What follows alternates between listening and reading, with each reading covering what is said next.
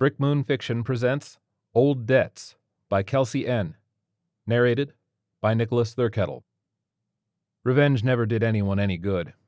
An eye for an eye sounds good, but falls apart once you actually do it. It doesn't even make you feel better, much as you might fool yourself thinking it does.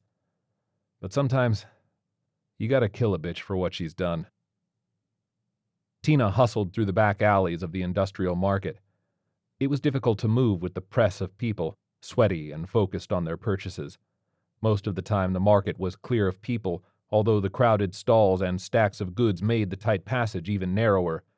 The smell of summer sweat, grease, and steel hung in the air like a cloud. She looked behind her nervously, watching for pursuit. It was hard to tell in the Monday morning crowd, but she knew they were there. It wasn't a question. They were definitely coming. A small hand squeezed hers as the little girl she was leading stumbled a little. She didn't make a sound, focused on the way ahead. She was no more than ten years old and dressed in jeans and an orange shirt with a soda logo on it. The girl looked like any typical child her age, save for the professional looking shoulder holster she wore and the comfort with which she wore it. The contents were another story, told by the bright blue plastic handle of the weapon within. Unlike the girl, Tina was unarmed. Skinny jeans and a close fitting t shirt with a belt pack was all she carried. They made a conspicuous pair as they pushed their way through the crowd. Tina wasn't gentle in her passing. At times she pushed people out of the way, sometimes bringing a response of jajayunga or worse from one of the locals at the rough treatment. She didn't pay any mind, focused on hurrying her charge forward and keeping an eye out behind them. As they slipped past a metal spinner's stall, she spotted what she wanted to avoid faces she'd seen before, pushing through the crowd in much the same way she was, although even less gentle about it. Her hand tightened around the child's, who looked up and nodded. Both of them picked up the pace, forcing them to fight their way against the current of people. The change didn't go unnoticed, and without bothering to look, she could hear people complain as their pursuers began to move faster as well. Tina cast an eye around the surroundings and seemed to come to a decision with herself. Reaching to one side, she grabbed a display of stacked steel rods and pulled it down, to the dismay of everyone around. Outraged people shouted at her, but her only response was to keep her head down and move faster, pulling anything she could grab piles of tires, bundles of wire, anything that would tip and confound the hunters. As she reached for the support on a sheet metal awning, causing it to collapse into the crowded alley, she heard the sound she was dreading. A shot rang out, followed by another. They had enough of games, and were willing to be reckless. Chaos erupted all along the alley. Screams and shouts of Wang Mi assaulted her ears, but she paid no attention. She was too busy running and staying out of the line of fire. They had to move, and move fast. The panic set off by the first shots helped obscure them, but at the same time allowed their escape. The little girl glanced up at a sturdier metal awning and back at Tina, who shook her head. It would be a faster route, but it would also invite a bullet in the back. Behind them, the sounds of pursuit came closer. Tina stole a glance over her shoulder to see a large man surging ahead, shoving bystanders out of his way and leaping over obstacles. She tried to run faster, but ran into a bottleneck where a small truck took up half the already limited space. She whirled as the man caught up, his fellows still struggling to catch up. Wasting no time, he swung his weapon to bear on Tina. This is as far as you get, bitch, she didn't reply while he towered over them, panting. The only sign she gave of any danger was releasing her grip on the little girl's hand, letting her arm hang loose by her side. What, no smart-ass comeback? The man asked in a mocking voice. All these stories about Ten Ton Tina, but here she is, running away and scared to even say a word back. What a joke. Tina's eyes darted around, ignoring the weapon he waved in emphasis and looking past him instead. The man laughed. Hey, I've got an idea. How about I shoot the kid first? What do you think about that? He swung his weapon to the side, aiming at the child. But if he expected fear and pleading, he would be disappointed.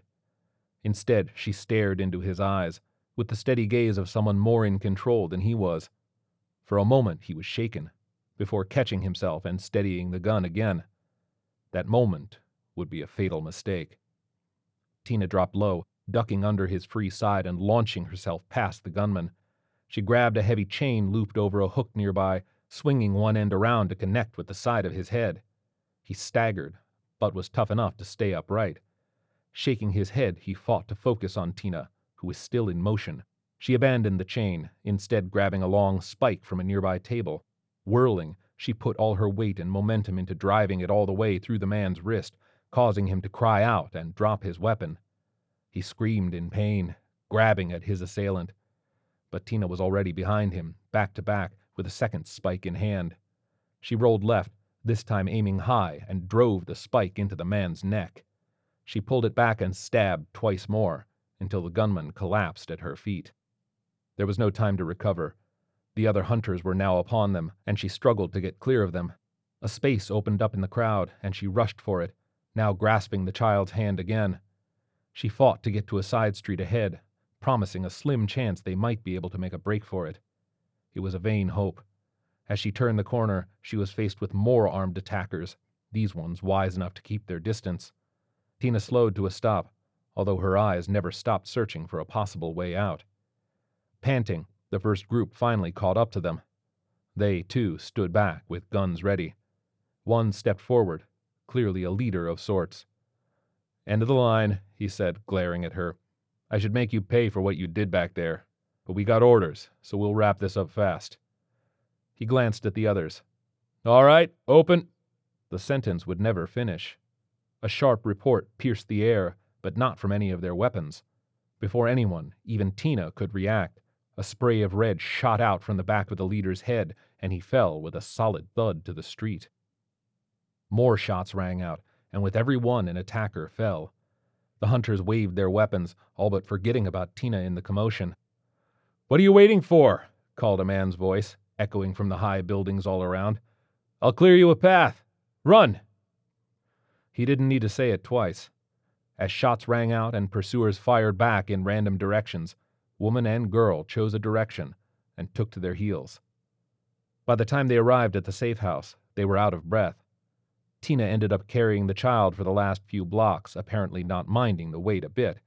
For her part, the child remained quiet, although more relaxed in her arms. Their male companion, who joined them along the way, raised an eyebrow, but made no comment. Finally, finding a moment's respite, the adults collapsed in the entryway, panting. The little girl, for her part, chose to move further in, exploring the suite. Her posture and expression both relaxed as she did so, allowing her to look more like a child than she had during their flight. Tina rose from the floor, making certain the girl was always in her line of sight, but otherwise allowed her to explore. The man watched the two of them, and once he caught his breath, followed as well. Cute kid, he said, coming up beside Tina. Whose? She didn't look at him. Remember Dallas? The Afghan arms dealer we used to work with back when the Howlers were still together? Oh, yeah, he said. I remember. Not always on our side, but she seemed okay. So that's hers? Ours. You and Dallas, he said, trailing off. Huh. For a while he said nothing more. Tina was content to watch as the child finally finished her tour and settled in on a sofa in the living room, falling asleep in mere minutes. For once, she found a smile. Her name's Jenny. She took a seat of her own, motioning for him to sit as well. So where's she at? he asked. Her other mom, that is. Tina shook her head. Gone. They took her out, but she bought us time. Shit, he said. That's got to be hard on a kid. You too, I guess. She's a lot like me that way. Business first. Then we can grieve. She'll have it rough when this is all over, but right now she's too busy staying alive. Both of us are. A pause hung heavy in the air. Tina's gaze remained on her daughter. It wasn't an accident, you waiting right there. He chuckled. What, you don't think I sit there with a rifle waiting for something to happen? I had info you were heading to Seoul, and you've used that same market to lose a tail before. Info? she asked, turning to him. So it's not only us, then. What's going on, Rock? Who's after me? Someone with a grudge. They knocked off Sky High Lu two weeks ago. Went after me, too, but I managed to get out. Been digging ever since, trying to find out who's behind it. Tina leaned forward. You know, right? He nodded. Viper Val. You remember she used to pal around with a bunch of different warlords. This time she's running the show and she's got a grudge against the whole team. That bitch. She's always been a slippery one. Always setting up someone else to take the fall, then manipulating someone new. Hell, she even tried that with me a couple of times, but I wouldn't give her the chance. Not my type. I don't think she'll take no for an answer this time, said Rock, standing up. Come on. Kid's safe for now, so let's pick out some grown up toys. He led the way to the interior of the suite, to a reinforced door with a lock on it. Opening up, he revealed just what Tina expected shelves and racks loaded with weapons and ammo, everything from boot knives to mortars. As Rock said, a toy store for their kind of people. Been in contact with Launa and Dominic, and they've gone to ground, said Rock, hefting a rifle and checking its sights. Won't be so easy for Val to get those two once they're forewarned. As to the other two, I lost contact with them a while back. Hopefully they're okay. I heard Boomer and Azizi started themselves an underground consulting company a while back, Tina said, running her fingertips over some of the larger weapons. She didn't pick any of them up. But since I retired, I haven't talked to any of the old gang directly. They might already be gone, especially if Val's planned out the angles. Huh. Launa was friends with Azizi back when we were all fighting together. Once we get together with her and Dom, we'll know better. She glanced over at him. You want to team up again? It's the only sane option, he said. Besides, it's the right thing to do. She hit us, we hit back. That's justice. And you gotta pay her back for your woman, too, right? Tina seemed distracted for a moment. Hmm, she said, turning to strap on a holster and collect pistol ammo. Rock looked surprised. That's all you're taking? We got shotguns, heavy machine guns, all your favorites. This ain't me anymore, Rock. I. Whatever Tina was going to say was lost in noise as the building shook on its foundations. Both of them were thrown to the side as the explosion hit. What the hell? exclaimed Rock. Tina was already moving, moving like lightning to where her daughter lay on the floor, tears in her eyes. Mama! cried Jenny, rushing toward her but staying as low to the ground as possible. Rock rushed to peer out a window, he ducked back just as fast. Those maniacs, they've got a rocket launcher out there. Get back, they're going to take another shot. He dived for cover, and not a moment too soon, behind him was a flash and a wall of sound as a shock wave rolled through the suite. Tina rose from the far side of the sofa, bringing a shaken but ready to act Jenny with her. Rock marveled at the girl's resilience. We've still got a clear path to the armory, he said over the ringing in his ears. What say you take out the big gun in one shot, just like the old days? The girls were moving instead to the back of the suite. Now's not the time, she said. We've got to get out of here before they figure out what floor we're on. They've almost got our range already. Rock hesitated for a moment, but recovered quickly. The old you would have taken the shot, but yeah, I get it. There's an emergency exit under the dishwasher. Let me help you pull it out. There's a ladder down to the sewer that way. The three of them scrambled down the hole that opened up, to the sound of repeated blasts that knocked out the front wall. Fleeing was the right move, as the enemy brought in a second launcher to take them down fast. As they started down the wet passage under the remains of the house, Rock pulled out his phone and started tapping at it. Setting the timer? asked Tina. Rock grinned, barely visible in the gloom, lit only by sparse emergency lights. Boomer special, he put enough explosives in the walls it'll take out half the block, or at least the half those lunatics haven't already brought down. Any luck, it'll take them out as well, or at least they'll be in no shape to follow us.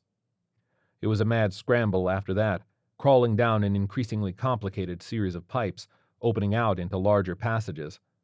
When the blast came, they were far enough out of range that they weren't caught in it, but they huddled against the tunnel wall anyway. The bass rumble that ran through the ground shook debris loose from above them. Finding a manhole, they rose to find the way clear. That lunatic Val's not going to get away with this, said Rock.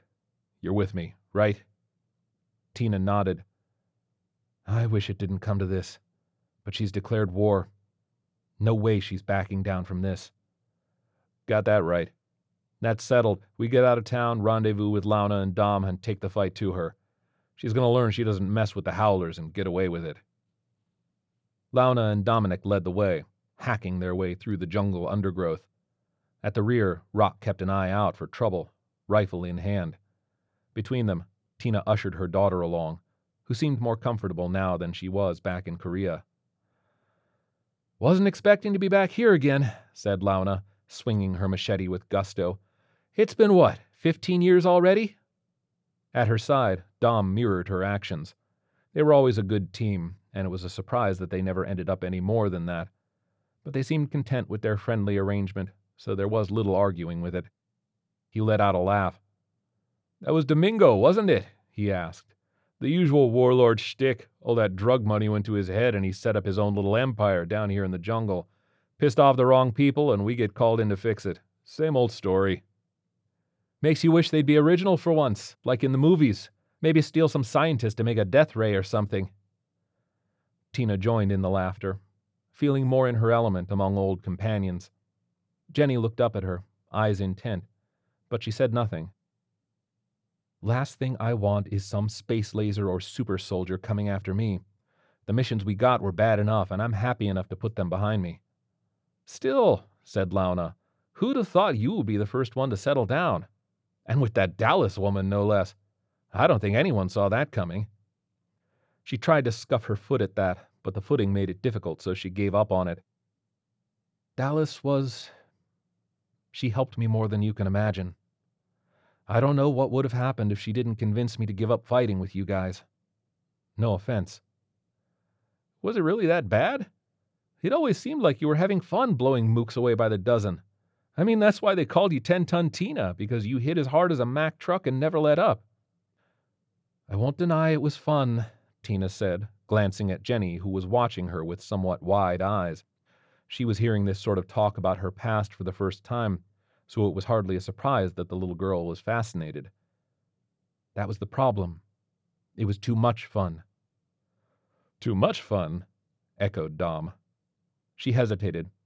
When she answered, her voice wasn't so exuberant.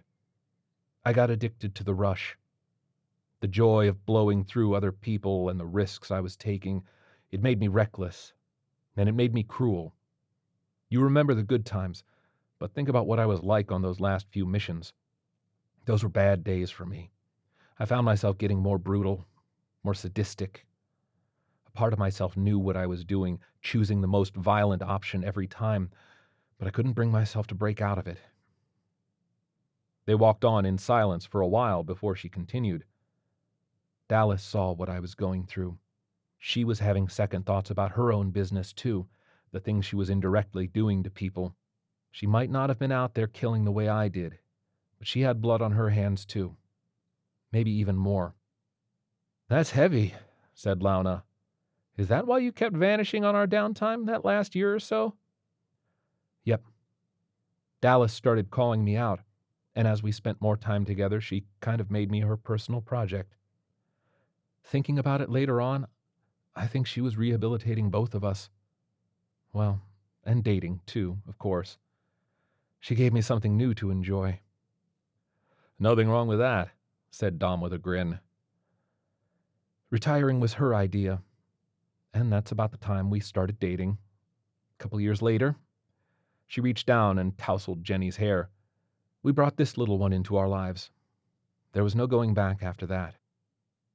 Ugh, you make me jealous, cried Launa, bringing a genuine laugh to the whole crew. I've just been doing the same old crap and palling around with Dom here, and he ain't relationship material. Taking another swipe with his machete, her friend managed to give her a hip bump at the same time. Not relationship with you material, you mean? I do pretty well for myself. She laughed. Yeah, I guess. But it's nice to hear you did good, Tina. Boomer and Azizi had a good thing going, too, with their security business. Damn shame Val got to them like that. But we'll pay her back ten times over, an eye for an eye plus interest. Tina didn't answer, but busied herself with making sure Jenny was all right instead. She turned the conversation to small talk, catching up on all the little things about each other's lives that they missed. Movies they watched, food they tried. It didn't matter. Just something to fill up the space. Finally, Rock, who'd been quiet all along, spoke up. This place remind you of anything? Other than going after Domingo? Because it's the same damn place. He shook his head. No, not that. Back about 23 or 24 years ago now, north of here in Venezuela. We were going after that bandit troop who was terrorizing a bunch of villages. Government had bigger priorities, so we got called in to take them on. Yeah, I remember that, Dom said, glancing back. Nasty bit of business that one was. Bunch of downright sadists power tripping on those poor people. I don't think any of us had any doubts about wiping those bastards off the face of the earth. Tina, there's one time that brutality you mentioned was a hundred percent justified. Launa shuddered beside him. I try to forget what they were doing with the captives they had. What they got was too good for them, I'll tell you that. Taking them out was the right thing, Rock said. I'll agree with you there. But what about after that? What do you mean? asked Launa. We took care of the problem we were sent to take care of. Then we left, like always. Yeah, that's my point. Was that the right thing to do? Go in, kill some grunts, then take off like we solved something. Dom snorted.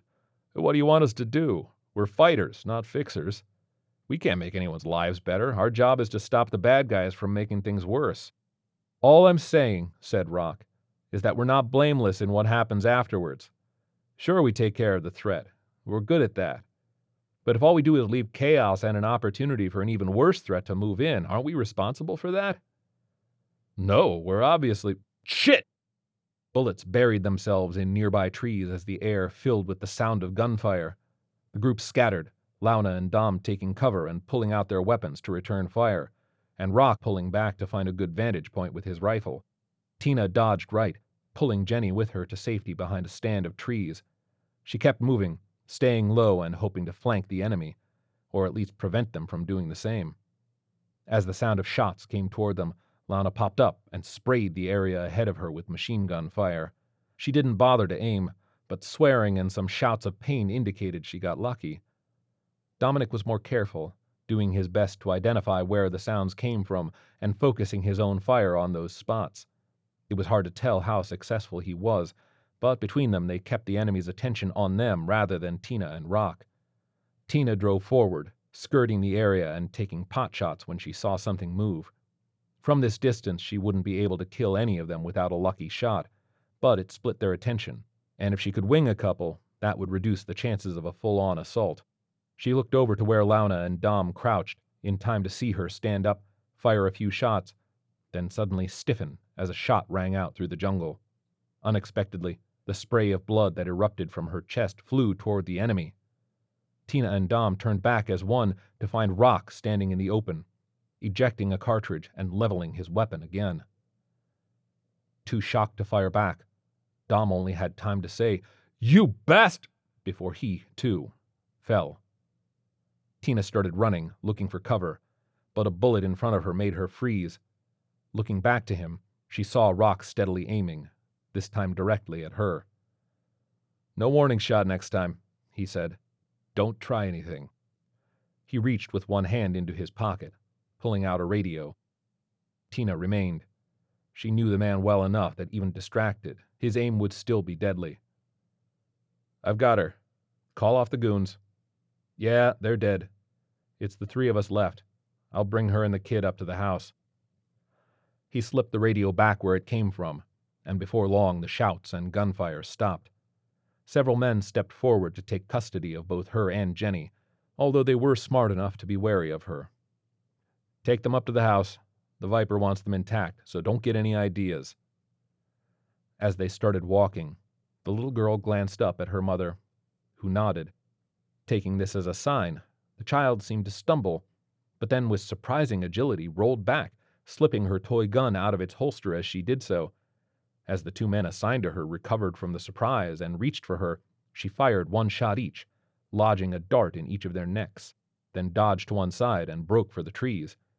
The two men began to give chase, but only managed three or four steps before stiffening and falling to the earth, paralyzed.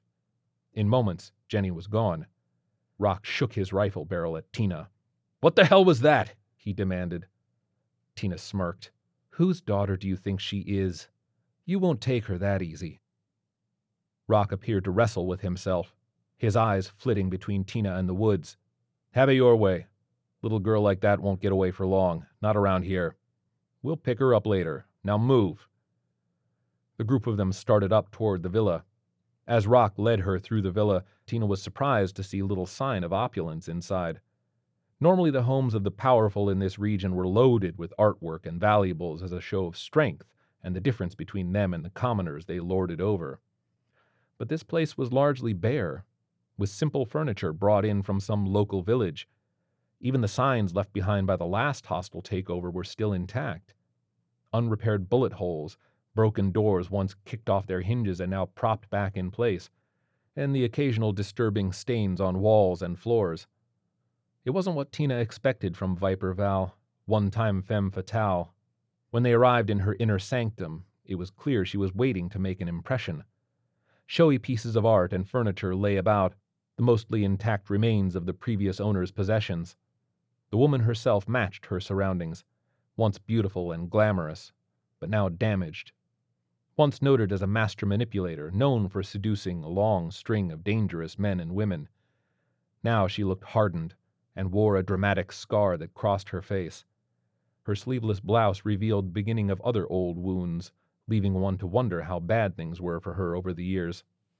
Ten ton Tina, at last. I hardly recognize you, she said, her voice as honeyed as ever.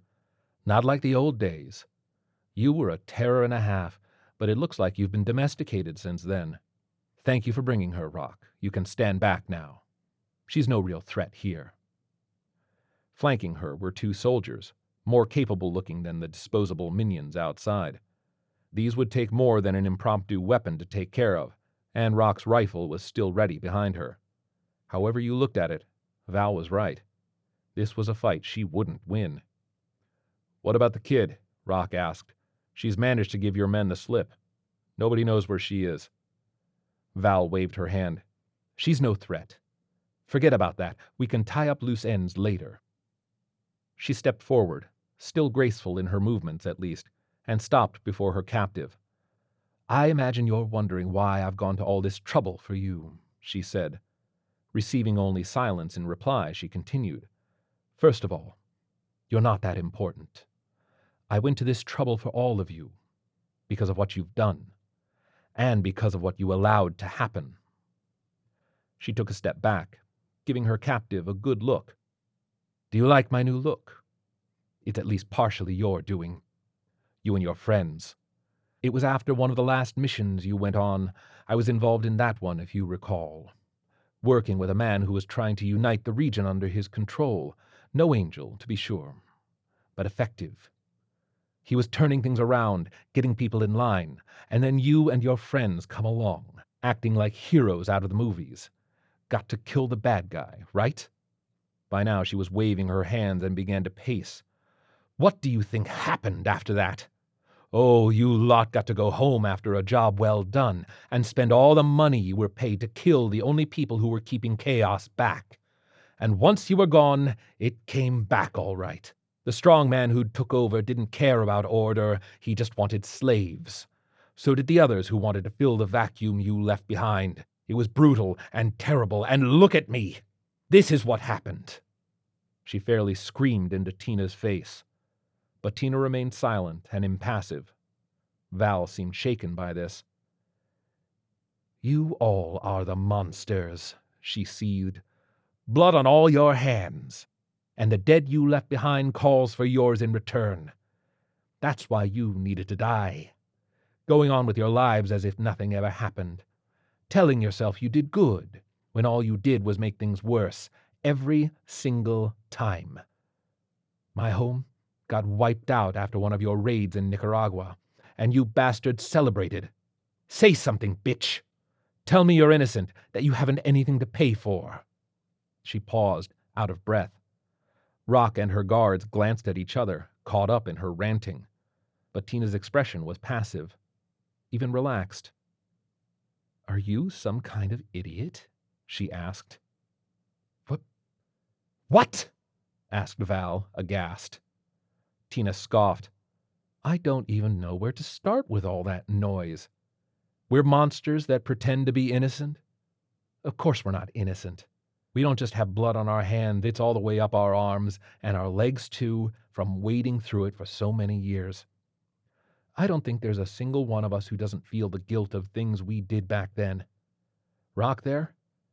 I bet that's why he joined up with you, for some chance to atone for what he did. Isn't that right? Yeah, I. he began, but Tina cut him off. It's not important. Damn it, Val, why do you think I retired and practically fell off the earth a dozen years ago? Because I was so happy? It's because what I became was so horrendous and I needed to change. Same for Dallas, and we looked for ways we could move forward together. Not because we were innocent, but because we were so damn guilty. She stepped forward, not caring that the guards tightened their grips on their weapons. All this talk of paying, it's all bullshit, Val. Dying for you isn't going to bring anyone back. It doesn't make anyone's life better, it makes things worse. That's something I learned over the last decade or so. Revenge is nothing more than masturbation, but it doesn't even make you feel that good. Whatever you convinced yourself of, that the dead want me to bleed, that's your ego talking. The dead don't want a damn thing from me. You're wrong. This is justice. This, said Tina forcefully, is for you. You're not doing it for anyone but you, to make yourself feel better. Stung, Val took a step back. Her eyes were wild and her hands trembled. She rushed to one of her guards and grabbed his submachine gun, turning back to Tina and with a vicious look on her face opened fire. Tina flinched, expecting her life to end right there. But the impact she felt was from the side, not the front. She found herself flung out of the path of the bullets. When she looked up, she saw why. Her old comrade Rock stood there, hand over his stomach. Blood poured from fresh wounds, which he was not able to stop. But he didn't fall. True to his name, he wasn't an easy man to move. What are you doing? asked Val. You wanted her dead, too, for what she's done. Rock coughed, causing more blood to flow. Yeah, I did. But the past week or so with her and the kid opened my eyes, and what she said made everything click. I haven't been looking for justice. The real thing I wanted was absolution for the things I did Killing her or anyone else won't get me that, and it won't get it for you either. He staggered, taking a step toward the woman. Then he fell to his knees, and after a pause, finally pitched forward, face down. There was silence in the room. This, Val said finally, this changes nothing. You're in the wrong, all of you. You're always in the wrong like when you let my people die. And you made me look like this, and you! When you turned me down for that bitch Dallas, how dare you? Tina stood, staring her down. Now we get to the real reasons. You hated me for not falling for your manipulation, and you hated her more for getting me when you couldn't. That's what this is all about your wounded pride festering for all these years. You're worthless, Val. All this time you've been rotten inside. All you can do is come up with excuses for what that rot makes you do.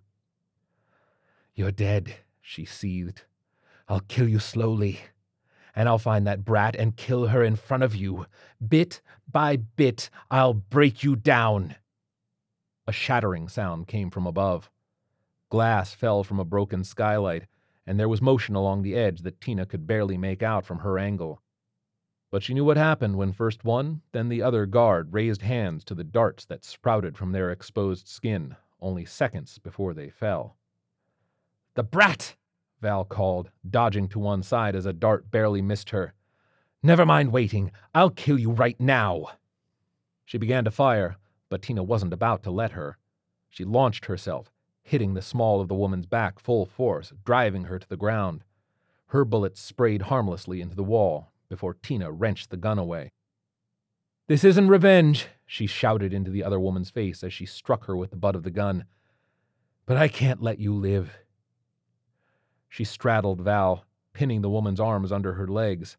Another blow shook her, causing her to stop struggling, although still conscious. I told you, Val, revenge is worthless, she said. And that girl is how I learned that. She's something Dallas and I brought into the world to make it better and counteract some of the harm we'd both done. And inspired by her, we've done other things, helped other people. I'm going to keep doing it in her name. Her and Dallas. We'll get out of here and prove there's more than just a cycle of death. She spun the gun around so the barrel was pressed against Val's temple. That's why this isn't revenge. I don't want you dead. Dallas wouldn't want it either. But you're too dangerous and I know you'll never give up. So, for the safety of my family, this is necessary. Goodbye, Val, she said, fingering the trigger. Once again, she was struck, throwing her to one side. The force wasn't as great as before, but it was enough to knock her off her target. She scrambled back, raising the gun to fire at the new enemy. But then she lowered it when she saw Rock, breathing heavily, his full weight pinning Val in place. You can't do this, he said, his breath coming in labored gasps. Your job is to save the girl. Now go. I'll take care of this. It's the least I can do. Tina hesitated. Rock, let me. We can get you to a medic. You know that's not going to happen. I've got minutes at best. Now get. There's a vehicle outside. You should be able to get clear in the confusion. You're a good one, Rock, Tina said. If only at the very end. She took off running as small footsteps on the roof headed in the same direction. Hearing them go, Rock looked down at the woman under him. He gave her a weak grin as he pulled open his jacket, exposing specially designed explosives on his body. Boomer says hi. The blast wasn't big enough to destroy the villa, but it was enough to throw the troops into enough disarray to allow one vehicle, with a very determined driver and her passenger, to escape unscathed. Together they drove away, to a place where they could finally grieve and heal, and hopefully move on with their lives. Kelsey N is a proud Canadian woman living in the nation's capital, Ottawa, she has been everything from an office worker to a home care aide to a dishwasher to an animation student before finally dedicating herself to writing. Several of her short stories are available for free on her website, The Book of Kells. This has been a production of the Brick Moon Fiction Podcast. If you like what you hear, please give us a review on Apple Podcasts, as it helps us find a bigger audience. For more information on Brick Moon and special offers, sign up for the Brick Moon Fiction newsletter at brickmoonfiction.com. Thank you for listening.